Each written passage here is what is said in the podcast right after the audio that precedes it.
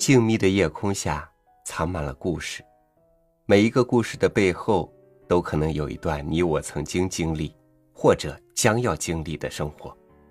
你的故事，我的故事。偶然的一天，两个故事碰撞到一起，成就了我们共同的生活。与您分享村田浩一的文章《假想游戏》。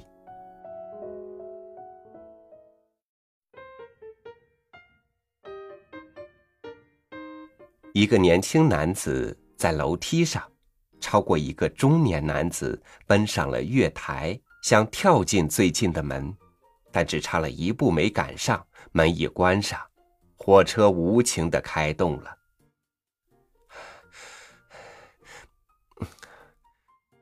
年轻男子呼吸急促，很遗憾的咂了一下嘴。哎呀，可惜了。中年男子这么说着，靠过来。他戴副眼镜，稍胖，看起来为人厚道。年轻男子点一下头，坐在长椅上。对，差一步，火车应该稍等一下。是啊，中年男子莞尔一笑，说道：“那么，也许我也能赶上。”年轻男子忽然站起身来，向前几步，抬头看看时刻表。这个下趟车是四十八分的。人回头看看中年男子，还有十多分钟。你着急吗？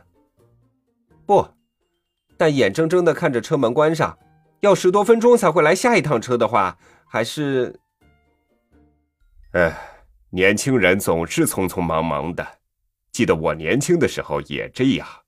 可是我想出一个巧妙打发时间的办法以后，就不那么焦急了。哦，巧妙打发时间的办法，是不是看杂志什么的？不不，想更好的办法，说起来就是假想游戏，把自己和周围的人目前的情况调换一下。或者，假定本来没有什么关系的地方有着隐藏的关系，来展开故事的情节，并不怎么有意思似的。啊，咱们试试看，反正有时间。比方说，现在这个月台上有两个人，你和我，看起来没有什么关系的，咱俩之间，其实有着隐藏的秘密关系。是什么关系？原来是亲生父子什么的吗？中年男子微笑着点点头。啊，你多大年纪？什么？年轻男子稍微吃惊的睁大了眼睛。二十三岁。我四十二岁。这么说，你出生的时候我是十九岁。嗯。有可能性，十八九岁时我是学生，所以，哎呀，学生结婚不简单。这么说就是这么个情节。当时我是个穷学生，阴差阳错或者故意的跟一个女孩陷入了特殊的关系。这个女孩是从外地来的乡下姑娘。您骗了她？是的。他的家是当地的名门，因此，闺女怀孕，父母非常着急。他们也不能忽略面子的，但是他偏要跟我结婚，终于生下了孩子，这个孩子就是你。啊，原来如此。不过，我并没有要娶她的意思。其实，孩子生下来的时候，两个人的关系早就完全冷淡了。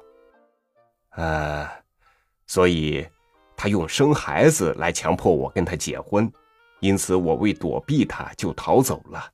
他的父母也没有心思收养这种孩子，结果，你到现在的父母那儿去了，这是这样，这样就合情合理了。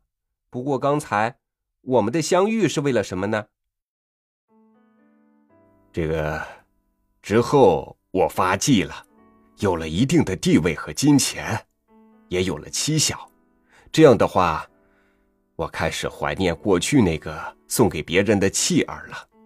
于是偷偷进行调查，找到了你，你的家庭目前的生活情况都调查到，知道了你的日子过得还算可以。我本来想马上去你家里找你，但一想到自己过去的行为就迟疑，于是，一直寻找在外面碰到你的机会。看起来我们好像今天在这里偶然碰见，其实我一直在等待这个时机。现在我坦白一切，我就是你的亲生父亲。年轻男子直眨眼，慢慢的喘了口气，然后慌慌张张的摇摇头。我差一点就相信了，真叫人吃惊。这毕竟是虚构的，对不对？会有可能性的。中年男子的神色显得认真起来。年轻男子摇着头，无声的笑笑。怎么会这样？年轻男子突然向前探身，一本正经的问：“是真的吗？”时间在沉默中流逝，年轻男子好像过了很长的一段寂静时间，实际上只是两三秒钟。中年男子恢复了原来的莞尔一笑，开始说过吧，这只不过是游戏。不过你刚才说话的样子很逼真，求求你，请告诉我实话。中年男子轻轻拍了拍年轻男子的肩膀：“你到底怎么了？嗯，你是不是委婉的告诉我真实真实情况？喂，其实是像你所说的那样，不是吗？你假装偶然，其实把这个机会……”中年男子站了起来：“你看，火车来了。”啊！年轻男子望了望铁路那边，相当有意思吧？为消遣时间，再好不过了。年轻男子也从长椅上站了起来。火车停下来，车门开了。中年男子与年轻男子一起上车，找空位子并排坐下。年轻男子说：“你难道？”真是我的父亲。中年男子微笑。车门关上，火车慢慢开动了。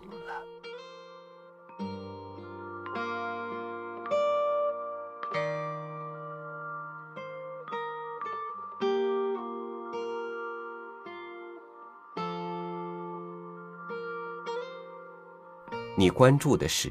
堆积成了你的生活，哪怕是子虚乌有的事，如果你足够相信，它就能拉偏你的人生。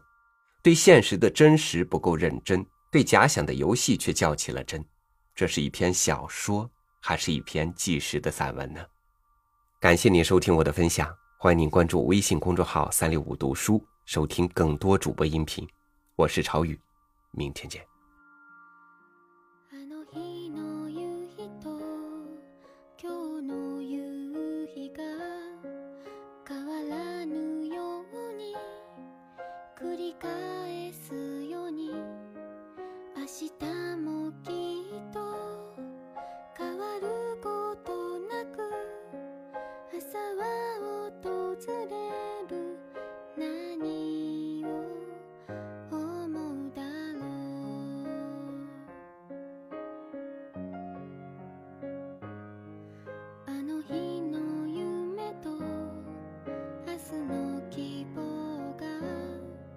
少し違って